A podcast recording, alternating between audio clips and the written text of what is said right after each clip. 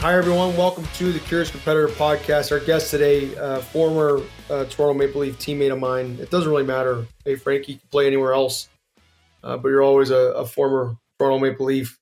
our guest today right. is Frankie Corrado, um, you know, fellow right-handed defenseman, uh, fellow OHL alumni. I uh, had a lot of respect when I first ran into Frankie's game, you know, as a Sudbury Wolf. Um, I believe you were a part of. You got moved at that deadline, right, uh, to Kitchener yeah.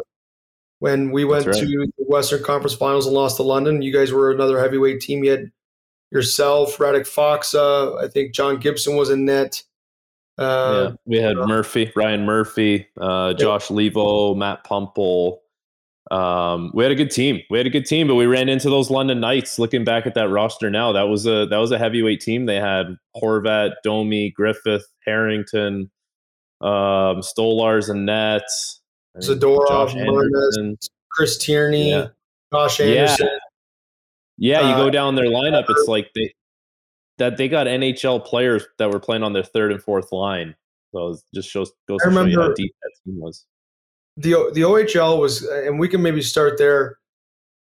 You know, I, I think uh, I wonder if our development was the same, right? Because we were kind of, you know, the the new age defenseman, right? Two way guys, puck movers, uh, good offensively. I, I, really liked your game and, and remember you well uh, from playing against you in Sudbury, and I thought you were even better with Kitchener just because they you had more talent to work with, and that team was you know really high end. But like the OHL to me, I don't know what your relationship with it, but as an American kid, it was like taboo.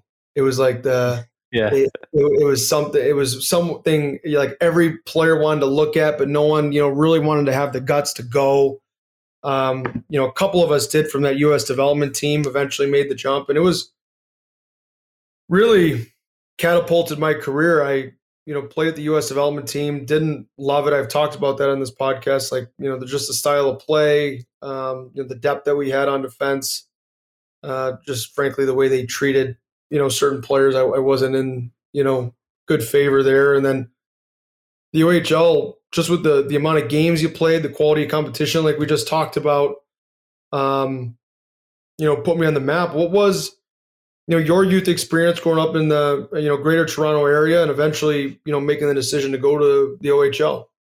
I don't. Yeah, I've probably told this a few times, and I don't know if we've ever talked about it on the bus or the plane or anything like that. But like my youth hockey experience was a little different. I got cut a couple a couple times on the way up, and wasn't. I was big, and then everyone else grew, and I was small. And then one summer, I hit this spurt, got in the gym a little bit, went back on the ice. I was like, "Oh wow, I'm actually fast this year. Look at that! Like I can I can carry the puck this year. No one seems to be taking it off me. This is kind of nice." And that was leading up to the the draft year. And so things started going pretty good in my minor midget season. And you know the way it goes things start to pick up. Agents call the house and all of a sudden the ohl teams are calling see if you had any interest. And one of the teams that liked to call the house to to see how it was doing was sudbury. And i remember telling my agent he's like listen to me. Tell sudbury you're not reporting. You're not going up to sudbury and I was like, why? He goes, just, you're not going. Okay, no problem. So I told Sudbury a couple times, oh, it's great. Thanks for calling. Like, but not coming. Okay. so, and then I think at one point they even scheduled uh, meetings, like in person meetings for players down by the airport in Toronto. I get a call one day. Hey, Frank, you missed your meeting. Uh, where are you? Like, oh, told you I'm not coming to Sudbury. I don't know what to tell you, right? yeah, be it. So I already told you no, yeah, we're not going to dance. Yeah yeah, yeah. So, anyways, I I eventually kind of land in this this like area of the draft where I'm probably going to go anywhere between 15 and 25. And uh, so 15 comes up and it's Mississauga and they take Stuart Percy, who I'm a huge fan of his game. I thought he was awesome. I don't know about what Great you remember about him. I remember him well. So much, so much poise with the puck. Like I think the knock was the like the skating, but I I played with Stu on a number of occasions. I'm like, this guy skates more than fine, and his poise with the puck. And the one thing about Stu, he always would hit the middle on the breakout. Like yeah. he'd just look guys off and hit the middle all the time.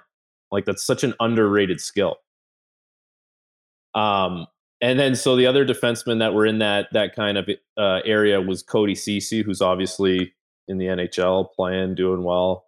Scotty Harrington, who's become a buddy of mine. He ended up going to London, and he Scotty pulled the old I'm going to go NCAA, you know, and then London's going to pick him at 19 and convince him to go, which, hey, I have no problem with. You got to do what you got to do. But then uh, that leads, that le- kind of left me out of the mix there. And so then 25 came around and Sudbury comes up on the mic and we're watching. And we're kind of in my living room. We're like, well, there's no way they're to pick me because they picked a defenseman in the first round already, anyways. So, anyways, they come on the mic. They're like, "Oh yeah, we select from the Vaughan Kings, Frankie Corrado." And we're sitting there, we're like happy, it's great, but like we're like, what is going on here? We told them we're not, I'm not going. So it actually worked in our favor because we kind of said like, I don't know about you growing up, was like education a big thing for you? Like, did you have to have good marks? It was huge. It was, uh, you know, my mom was the driver of that at home, and and I was a good student anyway. Like I really enjoyed it. And it it generally you know, came pretty easy to me, minus the the hockey stress. I was like you, right? Playing yeah. every Friday, you know, yeah.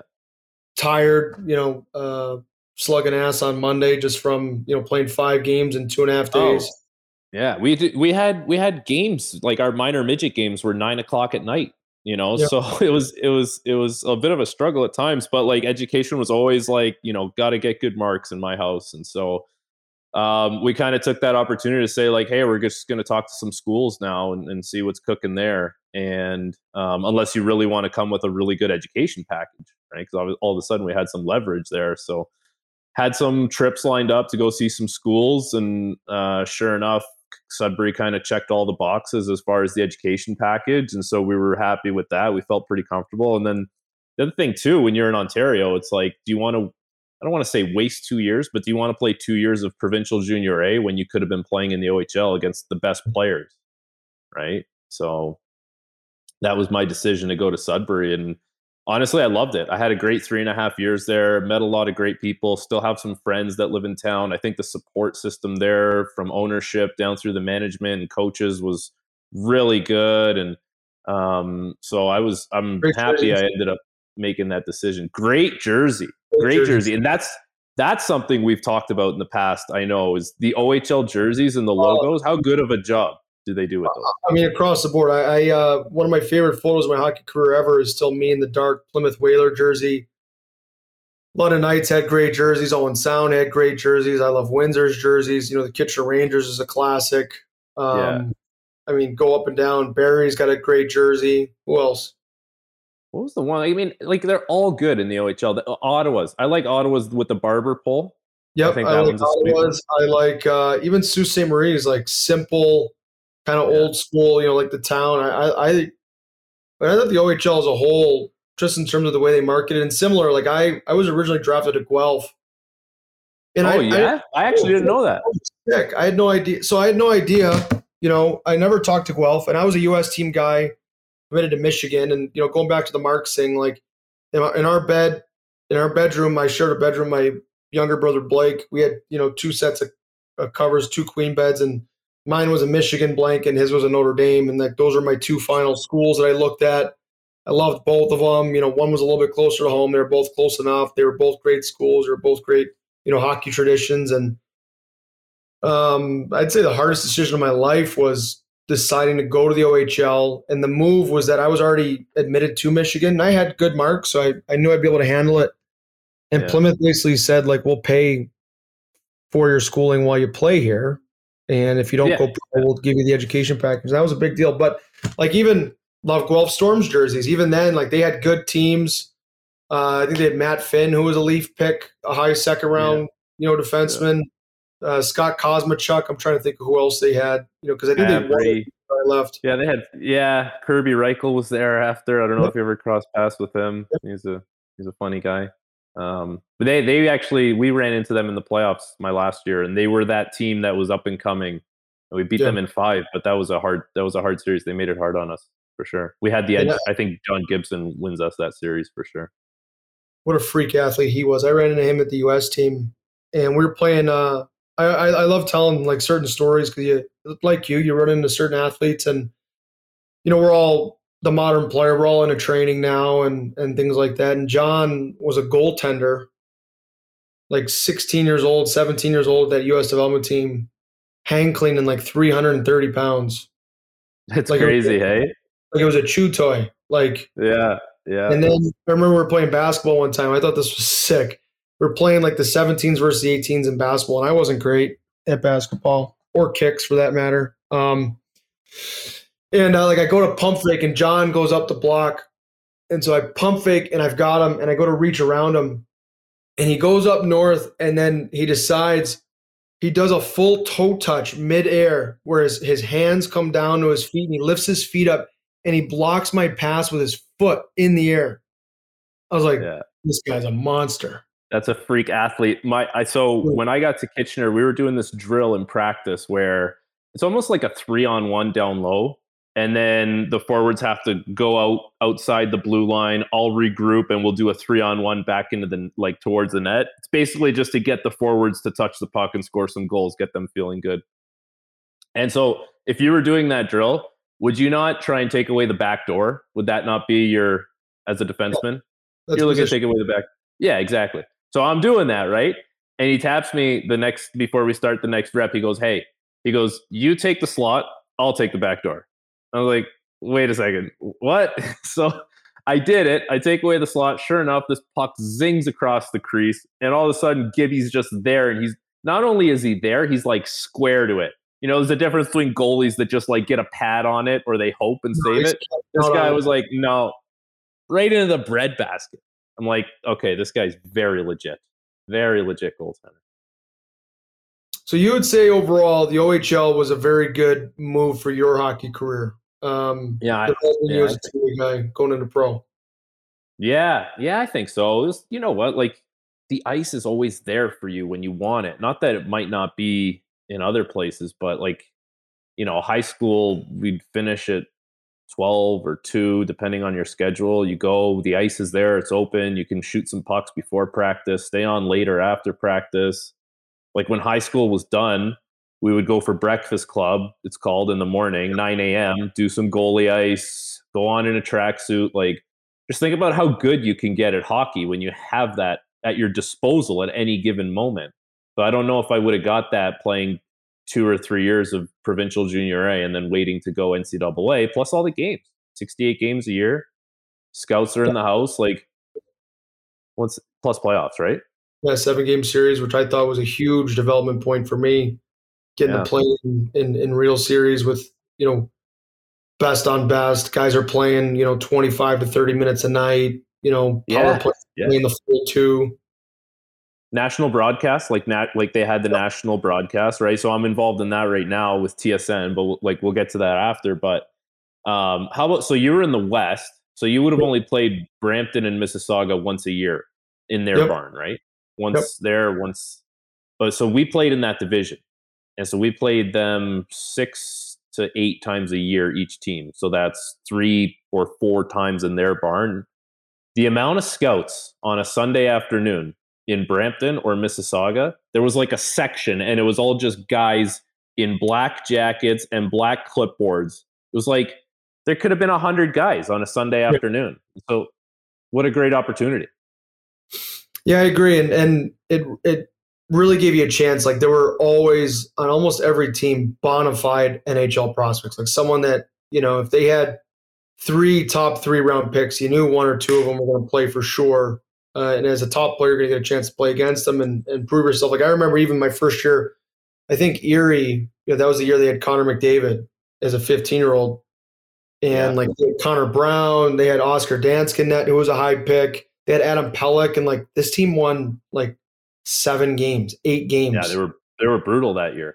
and they still had you know some high end you know players still in their lineup, and you're like, I mean, even the forwards I got to play with: Stefan Noesen, Vince Trocheck, Rickard Rakell, Tom Wilson, Ryan Hartman. Yeah. uh, You you guys were a tough team to play against. That was was Plymouth when you played Plymouth, it was Plymouth, it was gonna be a tough game. yeah, we were loaded. Um, Good and I- coach too. yeah, And Mike I you guys had a good coach. now. Yeah. Um, Yeah, so help I me, help me understand, you know, because I kept my eye on you also when you were really young playing with Vancouver. I uh, had the uh, had the good fortune to do that too, and I know just how hard and and trying the NHL game is compared to junior. and you've got the ice time factor. You're not playing 30 minutes a night to get the feel uh, like you would. The game is so much sneakier, so much more structured, so much bigger, so much tougher. Uh, the jumps way faster. Um, everything about it. You know, what, what do you remember as a as a 20 year old playing playing games in the National Hockey League?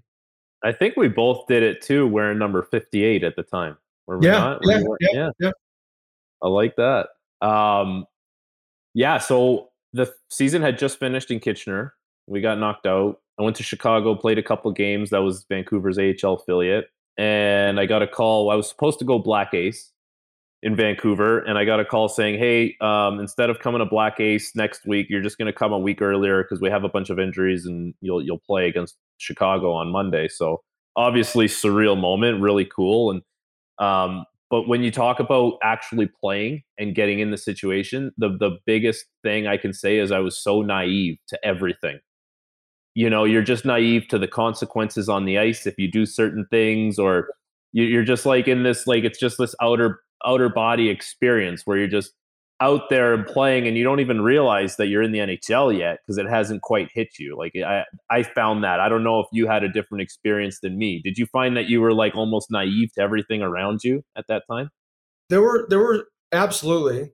And then there were certain things that I absolutely needed explained to me about the game that no one did that totally caught me by surprise. So for example, you'll know this. You you know, you've played professional hockey at a high level now for a long time.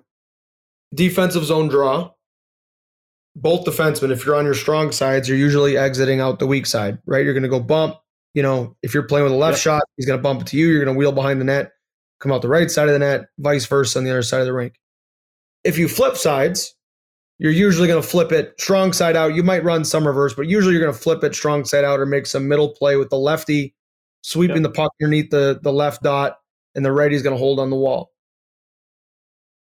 Jack Hillen was my deep partner, and we decided to go strong side out. He, he says, line up over there. I'm like, oh, all right, fine.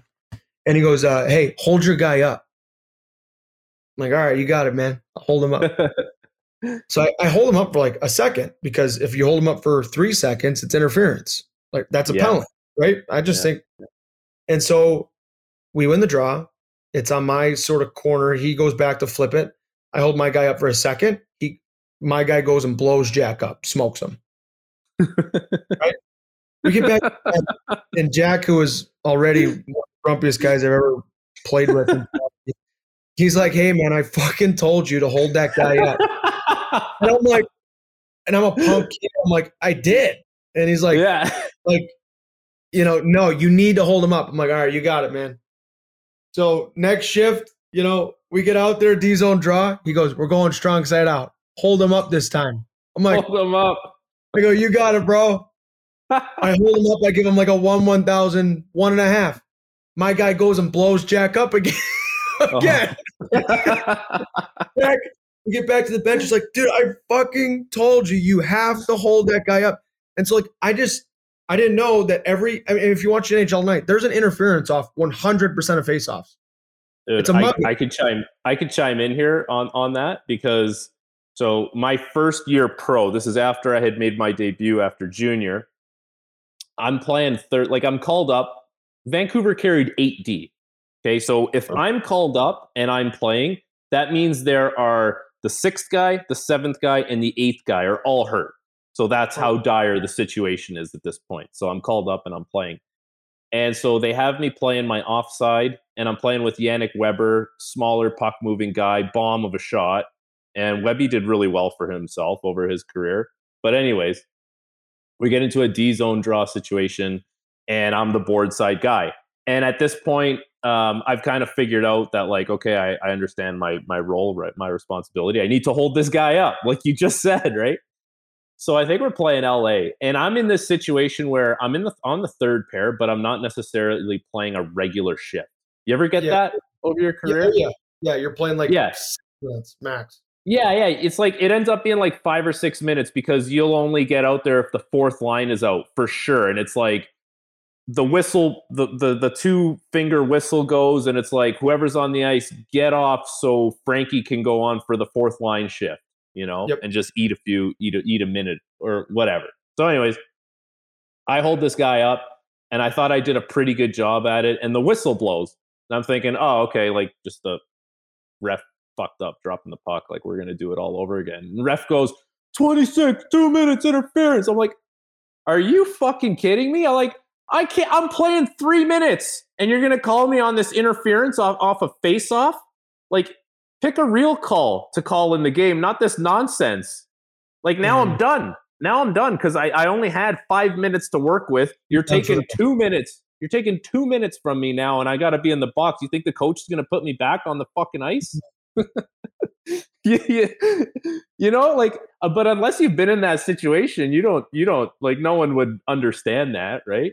You know somehow some way we were talking about this a little bit before we started you know the concept of of luck and how it does you know as athletes you're you're taught you're responsible for how you prepare you're responsible for how you play um you know which i believe but there there is a tremendous amount of luck and it, it does shape you as a person and and and you know the, the how things go or is you know oftentimes can be decided as neither good nor bad it's just kind of what you do with it. Yep.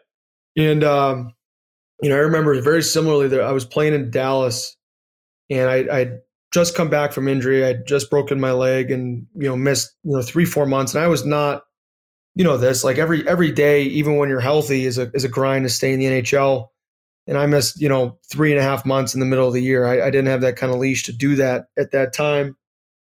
We're playing st louis and I'm jacked. Like I, I'm so excited. I'd played one game prior, but we dressed seven defensemen, played like three minutes. You know, coaches like, you look slow. I'm like, yeah, I felt slow. I played three minutes. You know, thanks. three minutes.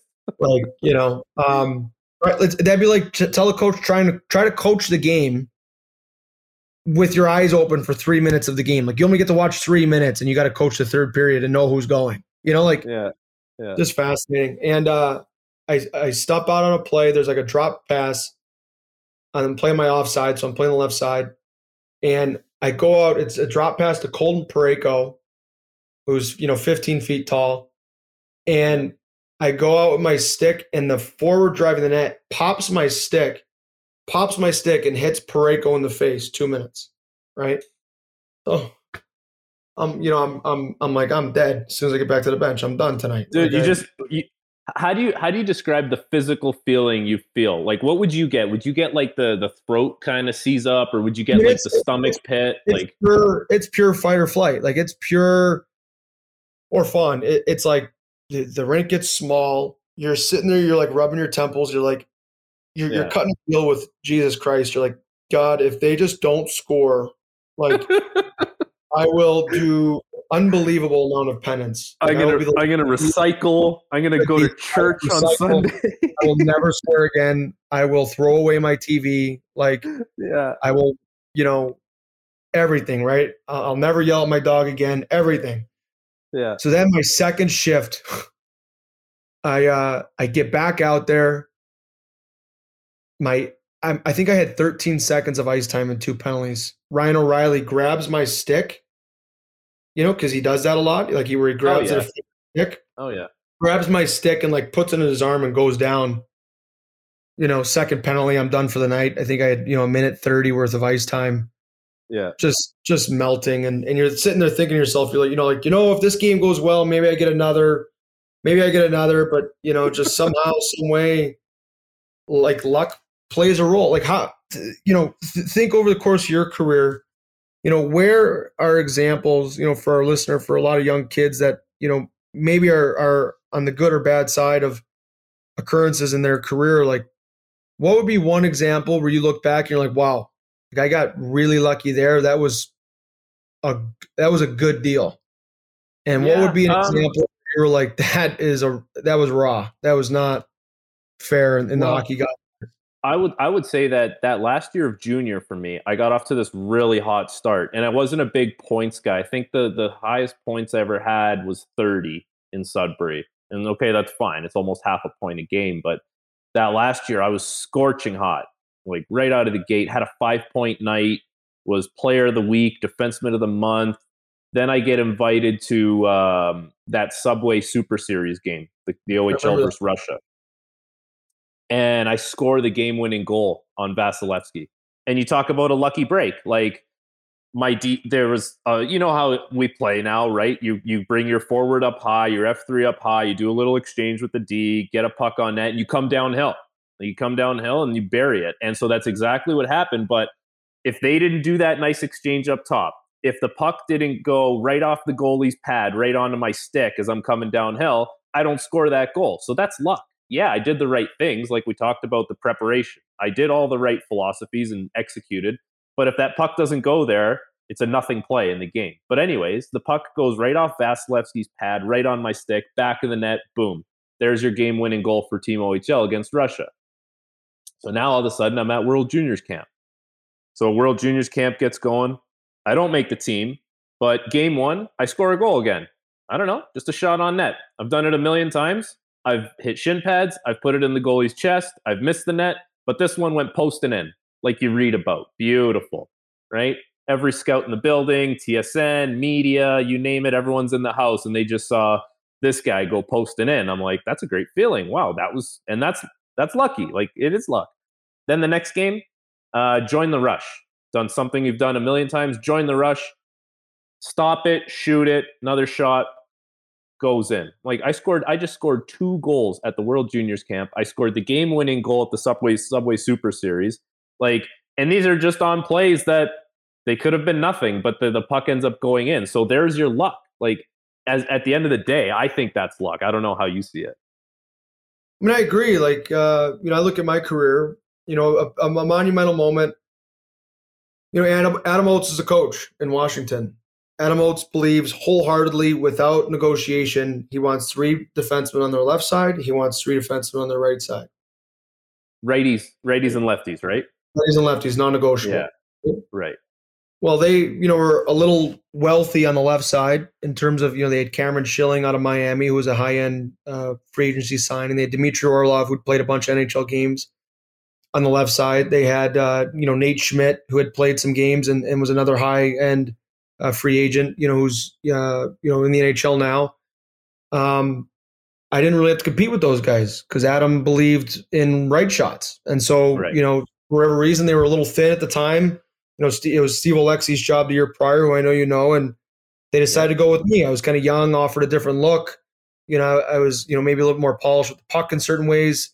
Um, you know, and, and, and get a huge break. All of a sudden, I'm 19 years old playing the National Hockey League. Uh, went into training camp without a deal, and, and now I'm on the opening night roster, right? Uh, get traded to, to uh, Toronto, have that, you know, those those handful of games down the stretch where the team, you know, was tanking for Matthews, right? Uh, you know, we, we play together. They send me down to the Marlies. We've got Stu Percy, who's very good. Uh, they had Rinat Valiev, who was a high end, you know, draft pick. They had uh, who else was on defense? You know, Viktor Loov, Justin yeah, Holl, yeah, you know, Justin Holl, you know, TJ Brennan. Yeah. Um, and uh, for whatever reason, I had had a really good American League year. I was a two-time AHL All-Star at this point. and my goal, you know, during that stretch when I was with the Leafs with you was like, okay, just prove that you can swim. Like our, like you won't sink. Like our, our team right. wasn't very good. Every play was like off the class because we didn't have much offensive talent down the stretch. We are defending our ass off. Yeah. Show you're competitive, make the plays he can. You know, I was nervous as hell to play for Mike. He he was a he was a big, you know, um, oh, intimidating force, you know, which which we can talk about. And uh, you know, the the way we played was very strict. A couple of those things really played into how I how I played. A couple of those things really hurt me. Um, but all of a sudden I go down to the Marlies, power play first power play, non-negotiable, like tons of points, filled the net, everything went in the net. I, I led the. Didn't you have a hat trick in the I, playoffs? I had a five-point night against Bridgeport in the playoffs. I had, I led the American League playoffs in scoring as a D man. There you go. Not making the final, like yeah, lightning in a ball. Like yes, I was playing good. Yes, I had built my offensive game over two years. You know, with Hershey, with Troy Mann, who you had in Belleville, was a, a really yeah. high end offensive coach for me. But like we had other good players that could have played on the power play, and like I couldn't have told Sheldon Keefe at the time that he was wrong. Like they were there. The Marlies had had this historic season, but I get the look. Yeah. I didn't drop the ball, but you know, was I entirely deserving of that undivided look? I don't know. You know, obviously I did something with it. So you made you made the most of it for sure. And then like you're you're probably thinking like I can't miss. I can't miss right now. Like just shoot it everything. was- I've I've actually gone back over the course of even as I've gotten older and just like can't believe some of the areas of the ice I would be in. Like like I, I have a goal against Bridgeport where I join as the fourth guy. I'm a right shot, you're a right shot. So we we normally join, it's a left side entry. It's like a four on two and a half, four on three. I'm the fourth guy. I kind of know I'm not going to get it. I'm on the other dot lane, which is where you usually are, right? You come right down the middle, there's all that congestion. You come down the far dot lane, you have an angle at the net. Yep. And uh, I don't get it. So for whatever reason, I kind of peel off. You know, I'm, now I'm in the middle of the ice. I, for whatever reason, am skating backwards towards my own net now. In the middle of the ice, I'm at like the top of circle. I hit my right edge, and I do an inside edge all the way to like the left dot, almost like the Ovechkin spot. for whatever reason, Willie Nylander is making a cutback in the right corner, which would be my strong side corner. I just go to the back post. Sure. Why not? I just go to the back post five on five as a D man, Yeah. bang it in. Like that was my, I think it was my second goal of the night. Um, you know, just uncanny ability to find you know slots and spacing at that time, and Do you it's do you use Instat? to. Do you use, use Instat? Do you have that? Yeah, yeah, yeah.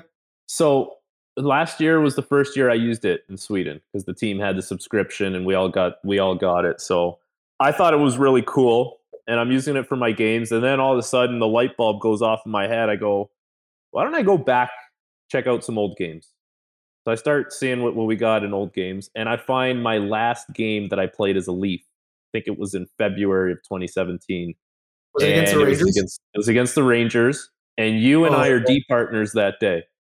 And I don't know what you remember. I don't know what you remember about that game, but I have some vivid memories. I have some remember it vivid well. memories. Yeah. what do you remember? The first thing that comes to mind is we got scored on in the first period.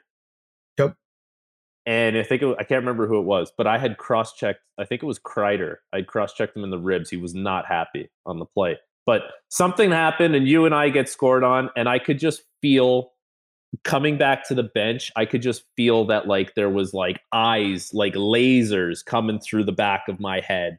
And I don't know if you had that feeling too, but I did. I remember talking to you before the game because you know you had a tough year. I had played. I had played one game at that point. This was my game, first game. This is my first game since November. which people and and fans would might have no idea how difficult that is mentally no and s- physically. No, and no, No. sympathy either. And don't don't like yeah, I played some games on a conditioning stint for the Marlies. That like that's that's not a that doesn't prepare you to, to play No. it. completely different. Completely Yeah. different. And uh, especially against a team like the Rangers that were particularly tough because they were streaky, right? Like they would just send a guy for a breakaway. Like they weren't Yeah. great, but they were really dangerous offensively. So it was a game that you'd win a lot of times, but it was really stressful for D-men because you know they had a. They it, I think the goal was Michael Grabner, was it not? Off a breakaway. That was later. That was late. So the the first one was we were playing down low, and we I I don't know. I got to find this clip. I'll find it and send it to you. We were playing down low. We tried to. I tried to keep the puck going. It hit a shin pad. All of a sudden, we're in the corner now. Try and get in our structure. Rangers make a couple passes to someone in the slot, and where it's like a missed assignment, and boom, it's in the back of the net. And all I'm thinking is, you got to be we couldn't get through the was, uh, first period. Like we couldn't get through the first period. My favorite was when he'd come down and he'd, he'd talk to the D coach and be like, he doesn't have it tonight. He's done. He'd Oh. tell- he's done tonight. He doesn't have Oh it. Oh, yeah, oh yeah. But we got split up. Like we got split up shortly thereafter. Like we, I, we were not allowed on the ice together after that. I remember. I remember there was a a face off. There was an ozone draw, and we never ran face off plays. Right? It was just our style. We always sent two to the net, and it was just a Yeah. a shot and start the ozone structure, try and go low to high, ping pong it, hammer it again. Yeah. And uh, we win it. We win the draw soft, and I start. To, our winger looks right at me, and so I start to lunge forward because I'm like, "Oh, this can be a nice offensive chance," and we just duff it, and it like Right. bounces in the neutral zone, so I'm leaning forward. Michael Grabner's on the outside, of course. Like, yeah, good luck. Just goes knee to chest, full road runner, you know, breakaway. I can't remember if he scored or not. And I'll just. I I'll do remember that clip now. I remember that now. I was on the bench because we weren't allowed on the ice anymore together.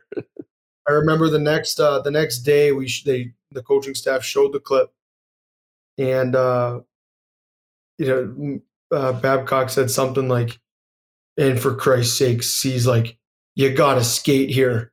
I'm thinking to myself, I'm like, you know, this Michael Grabner is pretty quick north south, and like I had a losing start to go to start with, and Oh, oh man, you want to you want to talk about a time you had bad luck in your career? So in that game, that game against the Rangers, we're out, like I'm off to a not very good start. Okay, and we're split up. We're not allowed on the ice together. I think at this point though, I had been on for a goal four, so I'm even. I'm feeling pretty good about myself. The fact that I got myself back to even on paper, and I'm like, okay, we can we can get going here you know like we got it back let's let's keep it going I have a shift where i'm still playing my offside now because i'm playing with Poli. Polak. Yep. hit bozak in the middle nice breakout pass i'm like perfect getting off the ice that was great great shift man you know i'm telling myself this stuff on the ice you know like you have oh, to Oh. So then we end up having it, it's um it's a face off just outside our blue line playing my offside. Puck comes back to me. I go to touch it over to Poli. This thing grenades right over my stick. Like, uh, how many times did you just touch the puck, boom, make a pass, and it was flat the whole time? Great. This thing grenades right over my stick. I can't remember if it was Kreider or Grabner, one of those guys, but they they're coming at me full speed, obviously. So he pushes the puck ahead. I give him the hook, you know, and I'm off to the box and there it's off the rails again. It's off the rails because it's just a shit bounce, and and now it's it's hard for me to recover because I'm mind fucked as it is. And I think I ended up getting another penalty too later in the game. It was it was not a good scene for me, buddy. I was and I was I watched the media afterwards and I was like, yeah, I don't know, it was not bad. I really wanted to say it was fucking dog shit is what it was. yeah. like let's let's talk a little about like the resilience from that because like i you know i was always an anxious kid and playing in that environment you know was was difficult for me um, from a performance perspective and i can see it now like i go back and i watch old games i'm like I, that that doesn't skate like me like that that doesn't even look like the same player um Oh, yeah. I get that. as I am as I, as I am, you know, as, as I was yesterday for the Marlies and as I was then the next year when I was gone in, in Dallas, whatever. Um, but it's really led me down a path of, you know, I, I've, I've, you know, I'm into the meditation. I know you are too. Yeah. Um, you know, very exploratory in, you know, the breath work and, and how it's able to manipulate, you know, the nervous system, things like that. You've worked with some high end, you know, physical practitioners, uh, you know, Peter Renzetti, uh, Dr. Aubrey Green, you know, Maddie Nickel. Um, like, you're better for it. oh yeah. You're I better think the for it. meditation, the meditation is the biggest thing that I've done. I think that helps me on a day to day basis.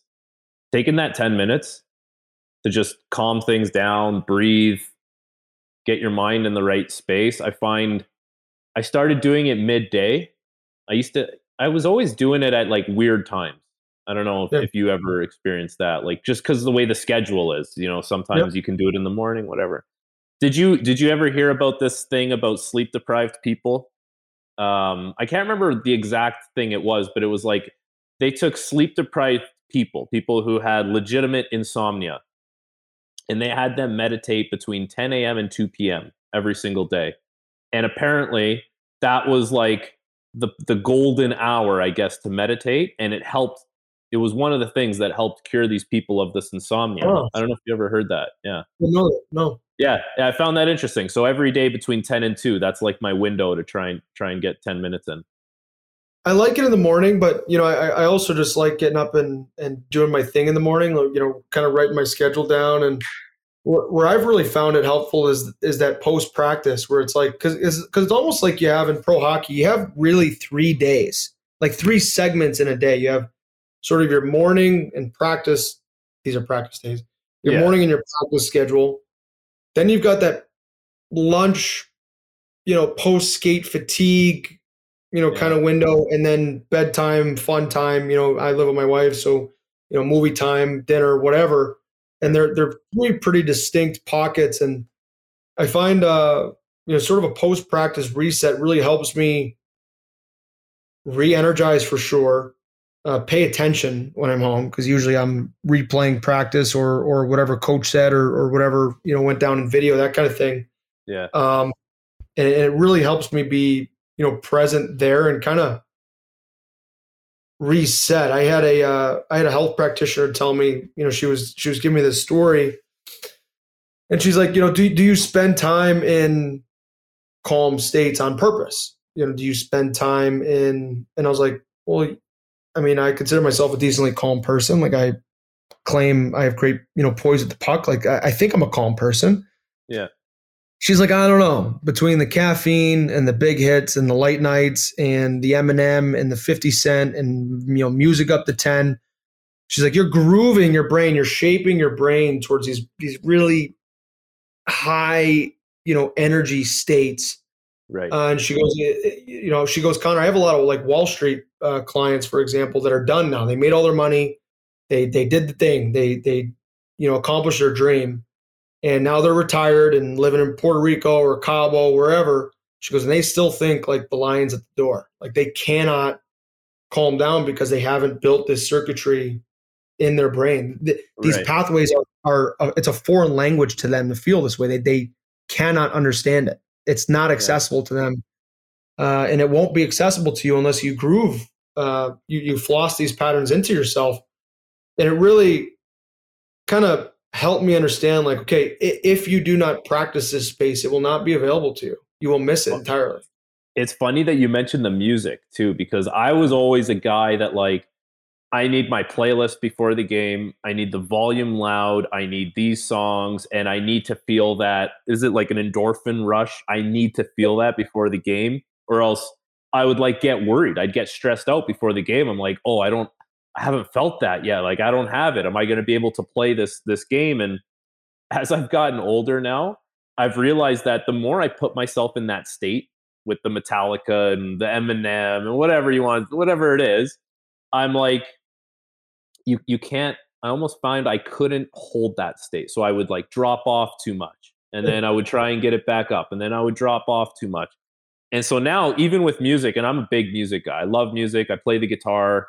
I love rock. I love you know any. I love anything. And so now I find myself listening to things that are like a little more chilled out because I know that if I keep bringing myself up to that point, there's the drop off and it's coming. And like I'm a big caffeine guy too. We're just we're coffee snobs in this household, big time. You know, we might have. I think we have like four or five different contraptions to make coffee with here. So like, and there's no chance. I'm just never cutting out caffeine. I'll tell you right now. There's two to three coffees a day minimum. Yeah, it's a sad. Uh, once it hits 2:01 p.m., that's my cutoff. That's a sad time of the day because I'm like, you know, what am I gonna do? Dude, Uh, we say we say my wife and I say the same thing, and it'll be like four o'clock. We're like, ah, I'm so pissed. Can't have another coffee today. I can't wait. can't wait to have a coffee tomorrow. yeah. Yeah. Yeah. So what about uh, some of the injuries you've had? You had a pretty nasty ankle sprain, grade three. You had the ACL reconstruction. You had the quad tendon tear we were talking about. Uh, you know, what about yourself? Have you learned, uh, you know, concerning that? Because I think that that like I'll, I'll go first. Like I remember I separated my shoulder my first year in Hershey, and like I legitimately thought I'm like, oh, man, I had a good run. Like Yeah. I'm 18. Like I'll never get back in the lineup. Like we have so many good defensemen. The team's winning Yeah. now. We had 11 defensemen with NHL experience my first year with the Hershey Bears, Yeah. and I'm like, we'd lose a game in like five D men. five D men would come out of the lineup, and I'd be like, yeah, I'm just never gonna get in. This is it for me. And Yeah. uh, just naive, like you were saying earlier. Yeah. and it's- you know, I had a, a lesser injury earlier in my career. I think it was my second year with second year pro with the Canucks, and I went back for a puck. I twisted weird, and something happened, and it was just this sharp pain in my abdomen, and I was called up. Like I was called up. I was playing a regular shift, and I'm like, there's no way. I'm just not leaving this game. Like this pain's just gonna go away, and and I'm not leaving this game. I don't care how bad it hurts. And talk about a trauma by the way. Total denial. total total denial. This is like this is therapy session stuff. Like this is what. I talk about with a therapist. And so I'm like in pain, whatever, but I'm not leaving this game. I'm not even telling anyone. In so much pain. Anyways, finish the game, play horrible. Just an absolute mockery of the game. At one point, I think I had a 10 foot lead um, on someone to beat out an icing, and they beat me for the icing. Like that's how bad this this game was for me. Anyways, next day, get to the rink. I'm in pain again, but we have an optional skate. I'm like, no, what's going on? Fuck it, I'm going on. Anyways, can't shoot the puck. Just so much pain. End up telling them like, listen, I'm in I'm in a lot of pain. We got to get this thing figured out. Had a torn oblique, torn oblique. But that that's just I don't know if it's me or if that's I'm different or or if you can relate to that. You have you've you're called up, you're playing a regular shift, and all of a sudden this thing happens, and you're like, I can't give this up. Like I, I am so afraid that if I leave, if I give up this spot, someone's going to take it and I'm never coming back. And it sounds so stupid now when I listen to myself talk about it and someone else is probably listening thinking like you're an idiot, but I don't care, man. You're not in that position. You don't understand what it's like to to to think that. It's just you're not thinking rational. I remember reading about it was an I, I can't remember the book. It was about uh, the, a, you know study of different um, economic psychology, and they were talking about like the most timid investor. You know, someone you know without a lot of income, you know, really has no problem kind of risking it for the biscuit because they they've already been broke. Uh, there's really only upside. You know, they can do right. they can they can elevate their lifestyle permanently if this hits in whatever they're investing in. And then, you know, there's the wealthy, right? You know, let, let's think very wealthy. They've they've got money to blow. So it's it's worth it for them to have some risk in their portfolio because, you know, they really can uh, outnumber their losses. They've got deep pockets and over the course of time they'll hit more than they lose and and they're they end up winners, right? Uh, but the most risk averse person was like the middle class who had, who had just risen there, that the person who had had a poorer life and had finally kind of risen through the ranks, the socioeconomic right. ranks, had a dollar to lose and, and it would hurt, right? And that that's the depth player in the NHL. They are just there. And they are constantly rem- eh, listen, there's two types of players in the NHL. There's guys who check the lineup when they walk in, and there's guys who don't. Buddy, I recheck the lineup every day, no matter what. First thing I did before I took off my street clothes, right to the lineup. Well, go check it out. Race, like, can't wait. Uh, you know, to see it. Uh, actually, you know, sometimes you're you, you can wait. You're more nervous. Um, yeah. You know, otherwise, but like it, it. Uh, I, I had the same thing in Dallas. I I was playing against Dallas, playing really well. We were talking about this before. Um, you know, fizzled out in Toronto uh, knew I wasn't going to be a part of the team. I had had like two and a half years here where I was, you know, in more than I was out. That second full year, I ended up stringing together like 50 something games, but just like a horseshoe at my ass. Like, uh, you know, a lot of big injuries. There was actually like premium ice time available. Um, was going to do okay. Got waived and traded on the same day to Dallas. I think there were three teams that had put a claim in on me or we're going to, according to my agent. And then, you know, he kind of found a way to get me traded to Dallas. I'm playing eight games, 10 games, whatever it is. You know, I've got a handful of points. I'm plus a couple, a couple big, um, you know, goals and things like that. And uh, I lo- we were strict man on man, which is rare now in the NHL. You don't see that anymore. Yeah. You don't see it very often. And I am clinging to my guy on the backside, right? Like uh, the puck goes up top to Jonathan. I think it was Jonathan Ericsson he goes cross. Trevor Daley's a left shot, so he's taking a one timer. And my guy decides to go to the backside of the net. So I kind of cling to him and I look left and all this puck smokes me in the like right on the ankle bone, right in that, you know, uh, dome yeah. on the inside of your and I mean like I couldn't see. I was in so much pain. Like like right. just trauma response, like whole rink went red, black. Uh, I end up I remember watching the shift. I'm like I almost get hit by another puck because I'm like shaking it off, but I'm directly behind the net. So like I didn't even know where I was in time and space. And uh, it was the end of the period. Get it X-rayed. Looks like nothing. So great, you know, but the X-ray machine at the rink wasn't wasn't working very well apparently. Play the rest of that game. I'm I am purposely line changing every time Dylan Larkin or Athanasiu come on the ice because I'm like if though if I got to catch one of these guys, I'm dead. Like I'm I'm Oh, gonna yeah. lose by a mile. Yeah, those guys can fly. And uh, I remember the end of the second. I end up. This is what every defenseman dreams of, right? Top four. I'm playing with Miro Heiskanen. You know, who's going to go on to be an NHL All Star stud. Um, you know, on a good defensive team, like all I've got to do is kind of do my job, like sift a couple pucks, pick up some points, stay plus, Find have your my guy assignments. off. Have, have your assignments in the D zone, and, and that's it. And it's a Yeah. simple game, right? It's a very Yeah. vanilla, simple game, and I can do well. And I played Buddy, 22 fairways minutes and tonight. it's greens. Fairway to green. That's all That's it it. is. pars, right? um, and uh, I played 22 minutes that night, and I all I could think about is like, they how are they missing that I suck?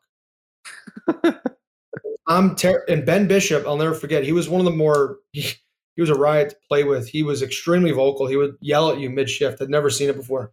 So Oh, like yeah. if you were a demon and you would come back on a puck, let's say he wanted you to wheel to the weak side, he'd be yelling wheel. So wheel, but for whatever reason, let's say I already set my angle to go up the strong side yeah. he would yell like i told you to wheel like as you're making your play you're like Thanks. fine Yeah. anyway, Oh. he's just competitive but he uh and so he yells at me at the end of the second period he's like the fuck are you doing out here you're spinning around like a top in d zone i'm thinking to myself i'm like yep you're right you're absolutely right I am. I sure not am. pivot off my right foot you know Yeah. at all like i couldn't cross my my foot under like i couldn't do a crossover to my right Right. uh, at all because it would just crunch into that part of my boot. Um, you know what's you know what's interesting? I read this book in my career, and I don't. It's an older book. It's probably written in the '90s, and it's, it's funny that it's written in the '90s because it's called "The New Mental Toughness Training for Sports." I don't know if you've ever heard of it, oh, um, but it follows tennis mostly. But I, I find it's very relatable to hockey. And there's one chapter, and you're reading this book, and then you know how the chapter comes up, and the chapter is called "No One Cares." And basically, the sentiment behind that chapter is like, take your situation. You have a bummed foot or a broken leg in that situation, but guess what? Ben Bishop doesn't care because you're not pivoting properly, and that's the only thing that matters in that situation. I had a torn oblique and I played like shit, but no one cares because the only thing that matters is winning that game. And you can go on and on and you can find different examples of this. But at the end of the day, if we put ourselves in these positions, we still have to perform because guess what? No one cares. I think I think it's such a good lesson for young players, especially because you know, like that's just not that's not something you realize at, at a young age. I find. I think that comes with maturity. well, and you know something else I I've you, that comes with maturity is like, yeah, yes, you always want to gut it out for the team, but no one does care, and you do have to do your best over the course of your career. Like you've been at it since when 2009 now, Yeah. right? Really 2009 since you played in the OHL, right? Yeah. Um, I played in the OHL. 2012 was my first year. So we've been pros for you know a long time, ten and you know thirteen years essentially, right? Yeah. And uh, like I, I've I've learned that. Like I, I used to kind of give myself a pat on the back. I'd play with the flu, and like I'd be out there eight seconds and be looking for the exit, be dying. Yeah. Yeah, like, for sure. now, now looking ahead, I'm like, yes, there's a certain level of toughness. If your coach asked you to play, right? Like, say you Yeah. approach them and say, I don't think I can go.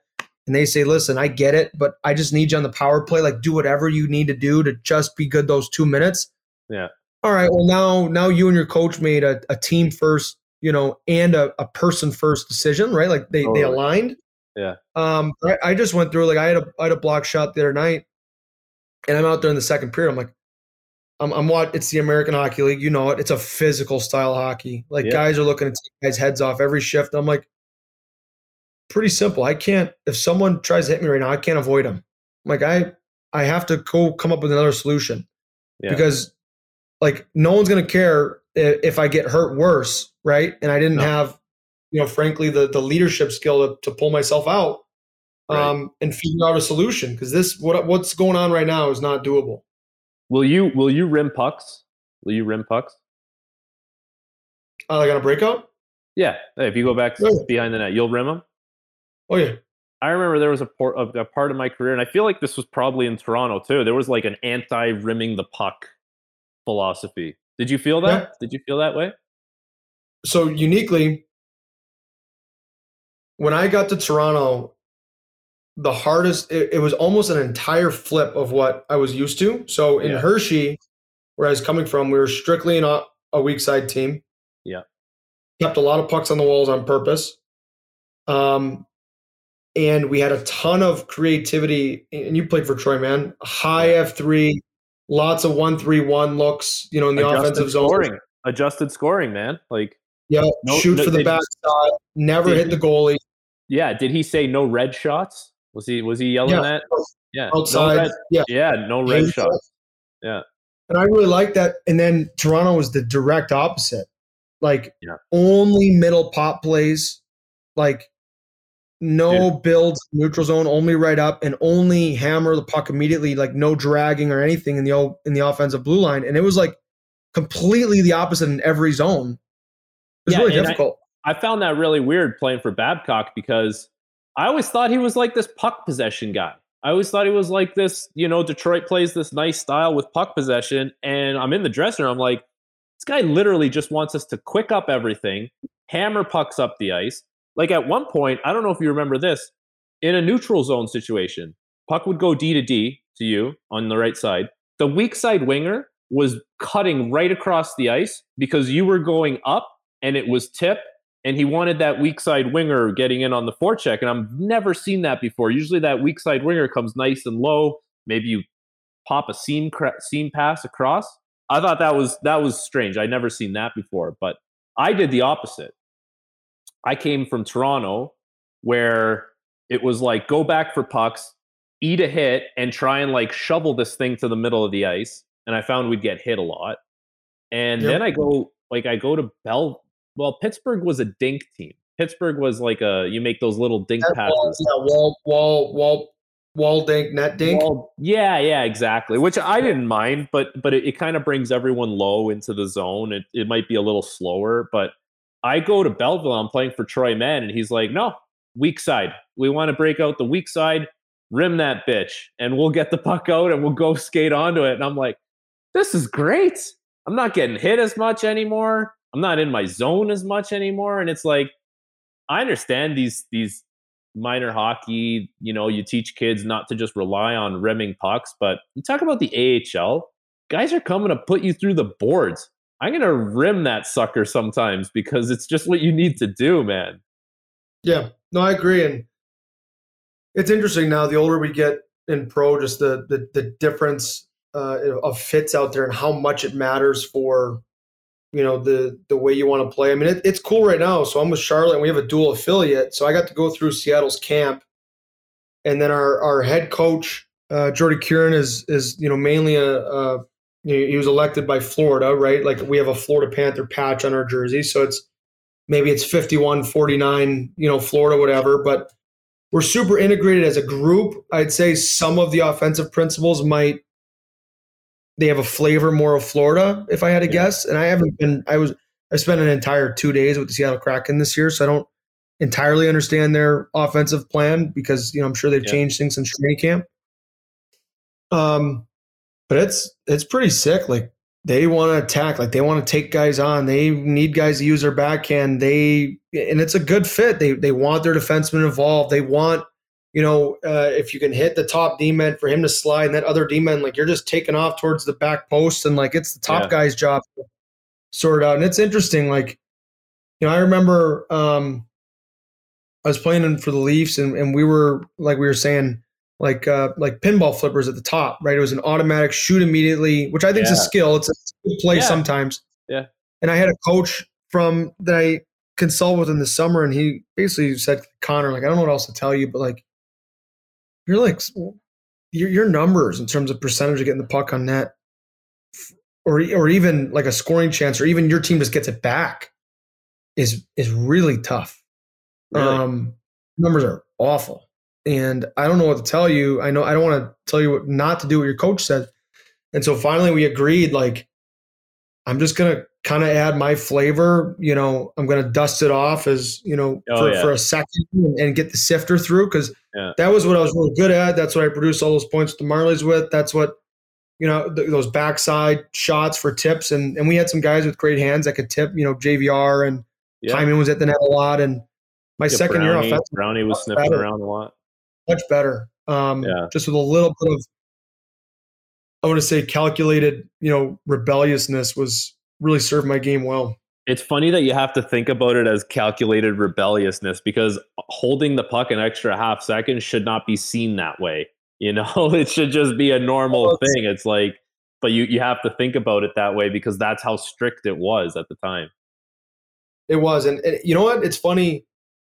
I remember moving on and being in Dallas and in Jersey, and I don't know if you experienced this, but I would make a mistake that I remember being a mistake under you know the the coaching staff we were on, and like everything was very permanent. If you'll remember, like if you made a mistake, like your ice time would be docked for like you you wouldn't like miss shifts. You miss shifts for like five straight games. It was hard. Yeah, exactly. If it went perfect, you'd get like two more minutes. Yes. right? And then those five had to go perfect. So like you could Yeah. with one bad shift screw yourself up for 10, 15 games. Really, that's what it felt like. Maybe it was I felt know, that. I don't know about I don't know about ten or fifteen, but I definitely felt that it could it could kind of compound into into the next game and the game after that a little bit. But I will say, like, I probably learned a little bit. Like, I'm not gonna say I probably did. I learned a lot about hockey because our video sessions I found were really good. Like, I found Yeah. I could I could I found because they were short too. They were like five minutes long, but it was like right to the point, and you could understand things. And I'll give them credit in that regard. I won't give him credit in any other regard other than that. Uh, to be honest with you, Yeah. um, That's- but the, and the the the one that I think his the D zone coverage, three one on ones low, two guys on the rail. You must remember that. yep. The three one on ones low now. I think I think that's like that's done now. The one on ones low. You need layers. You need like guys are too good. Like I don't know. You're playing in the American League. You must see it. Like guys are making these nice plays in tight spaces, and guys are really sprinting to the net, and you can't cross check them as much anymore.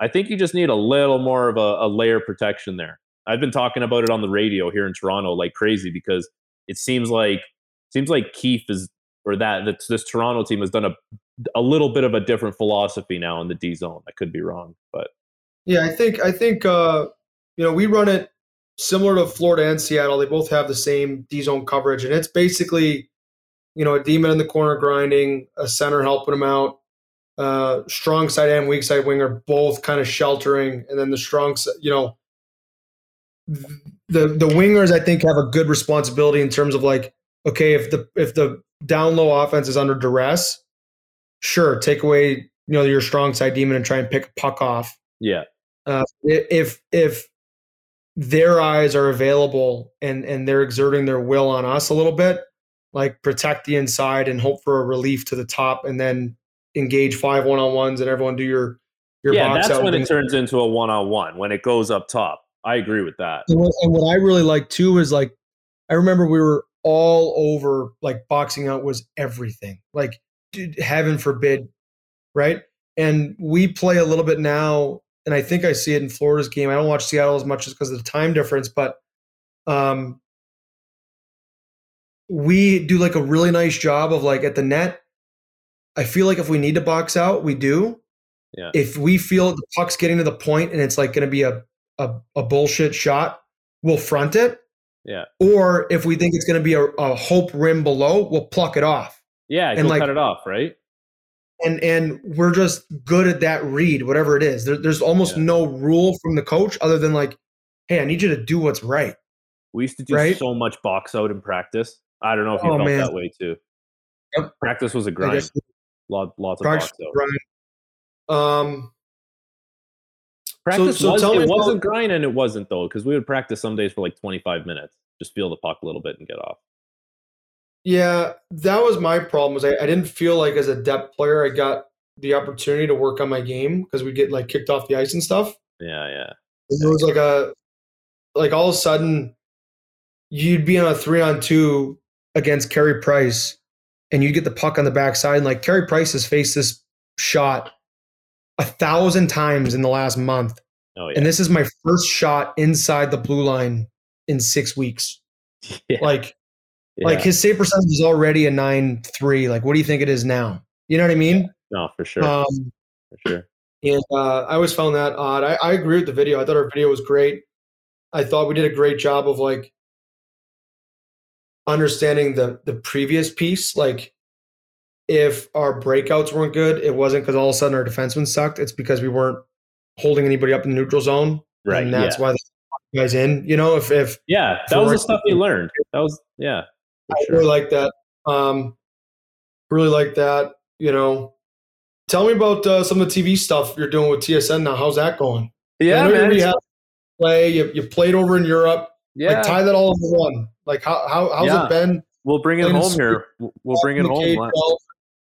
Yeah, so last year I made the decision to go overseas, played in Sweden, enjoyed it. Great culture, great way of life there, really nice people. Um, and then, How's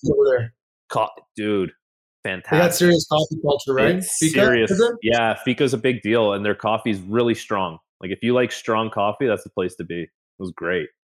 Actually, I've really missed the coffee. That's the thing I miss the most about it. Um, but yeah, Right. went went down. yeah, went, went, went pretty good there and got a KHL offer with Riga. So I went over there and um, obviously great opportunity and, you know, just kind of some hip injuries that compounded, compounded and lingered and I wasn't able to really get on the right side of it. So decided to come home and, and take care of things. And I'm actually still trying to figure out exactly what the problems are. You know, I've addressed a few things now, but still not quite where I need to be. So in the meantime, I um, I got asked to do a a phone in hit uh, by this guy named Al's brother, who's an absolute legend in Toronto, the uh, Toronto media scene. So he asked me to do a call in hit, and uh, went pretty good. And then after that, the the producer for the show asked if I had any interest in uh, co-hosting a couple days because the co-host was going to be covering the World Juniors, the other co-host. So I said, yeah, sure, I'd love to. Did that, and then um, from there, one of the TV producers reached out and asked if I had any interest in um, doing some work with the CHL on TSN, new product that they have going. And so I'm on the panel Friday nights with Carlo Colaiacovo, another former defenseman.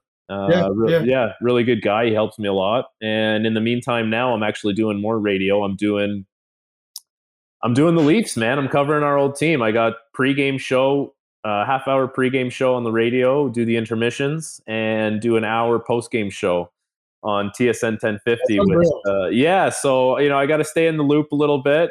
You know, I don't I don't really bug any of the boys for any scoops or anything like that. I try and try and watch and, and get things the uh, you know the honest way. Um, but the the TV like the radio's fun. They're both fun. Like the, the radio's fun because it's like this. We have a conversation, we talk, and, and it's a little more free wheel. The TV was interesting because you have the earpiece in, you have like a certain amount of time you can talk for. So, you know, if they come to us on the panel, we probably have about two minutes. Host brings us in, sets us up, tees me up. Now I probably got about 40 seconds. And in my ear, they're saying, okay, and camera four. And you're looking at camera four. And then they say, okay, now we're going to go to camera one. And you got to turn your head and you still got to keep talking and, and make sense and not say um and and and you know when but and all these things right that, that we say on a such a constant level and so you have to you know it's like you want to have a nice little introduction get into your meat and potatoes of it and then tie it up with a nice bow and then send it back to the host. That's kind of the way that's kind of the way i see it. But and then during the game you know you're sitting there in the game and you have your earpiece in and your mic and you're talking to the control room. You're like okay if we're covering let's say connor bedard because we had his game. Oh i really like that spin that connor bedard just did. Can you clip it? It's at 1643 thanks. And you're just doing that all period and then as we get closer to the period's end, they're like, okay, what are you guys thinking for intermission? What are we gonna? So you say, okay, I like that that clip at 16:43, the clip at 14, the clip at 12. Package those together. I'm gonna talk about Bedard's poise with the puck. Boom, and then come back in and same thing. We're looking at camera four. We come in. There's okay, camera one, and then you're you're talking again, man. So it's cool. It's fun. It's it's it's engaging. That's the the word I'll use to describe it. It's very engaging. yeah. And and uh you know, I, have been able to watch some of the clips that I've been able to find on Twitter and stuff like that. I think you're doing a great job, and it's Thanks, uh, it, it's fun. It, it's fun to just express yourself, right, and and yeah. and be a part of the game in different ways. And I think that was always our dream is to be the top four D men, making you know four and a half million a year and walking yeah. the blue line. And you know, we've done that in stints, but you know, there, there's other ways to love on this game and and and be good to it. It's been good to us in a lot of ways, challenge us in a lot of ways, but um, I don't know. Age is uh, you. I, at least for me, I've int- I've tended to improve my relationship with the past. Yeah, me too. Um, me too. As I've gotten older and and and it's found different ways to to serve me. So it's been really it's been interesting, and I and I've always you know rooted for you. I, I we were in direct competition. That's a difficult thing to do. You know, yeah. being young, being right shots. Yeah. Um, it, it's a it's a hard thing to do as young pros. You know, there's only so many so many cookies, only so much ice time, and and uh, you know we're always you know good to each other, and and um, I'm rooting for you, man. I hope you get healthy. Thank you. Yeah. You get healthy. I hope your next uh, your next hit is something you really you really enjoy. Thanks, buddy. It was nice to do this. I'm sure we could talk for days, but uh, yeah, we'll leave it at that, and we'll maybe we'll, do another keep, one. You keep uh, you keep doing things in uh, in Toronto. I'm super interested to to pick your brain further on the radio and then the TV yeah. stuff, and, and we can talk about that and and even about you know maybe we do something or you know just because you're probably watching more NHL hockey than I am right now. Um, you know maybe we do uh, like a, a playoff series uh, where we we kind of go through some of the teams, and I'll I'll freshen up as it gets closer here because I've always wanted to take my podcast a little bit more into the hockey side. I avoided a little bit just to avoid, you know, what you're talking yeah, about, yeah. inside school, talking about yeah, your friends. And, exactly. And uh, a little funky, but at the same time, I think there's a, a special light you know, that guys like you and I can can shine on on certain plays and and you know help uh help grow our game that way and, and educate people. So it's been a lot of fun, man. Yeah, man. Good stuff. Okay. Thank you. All right, thank you. See you, bud. Bye.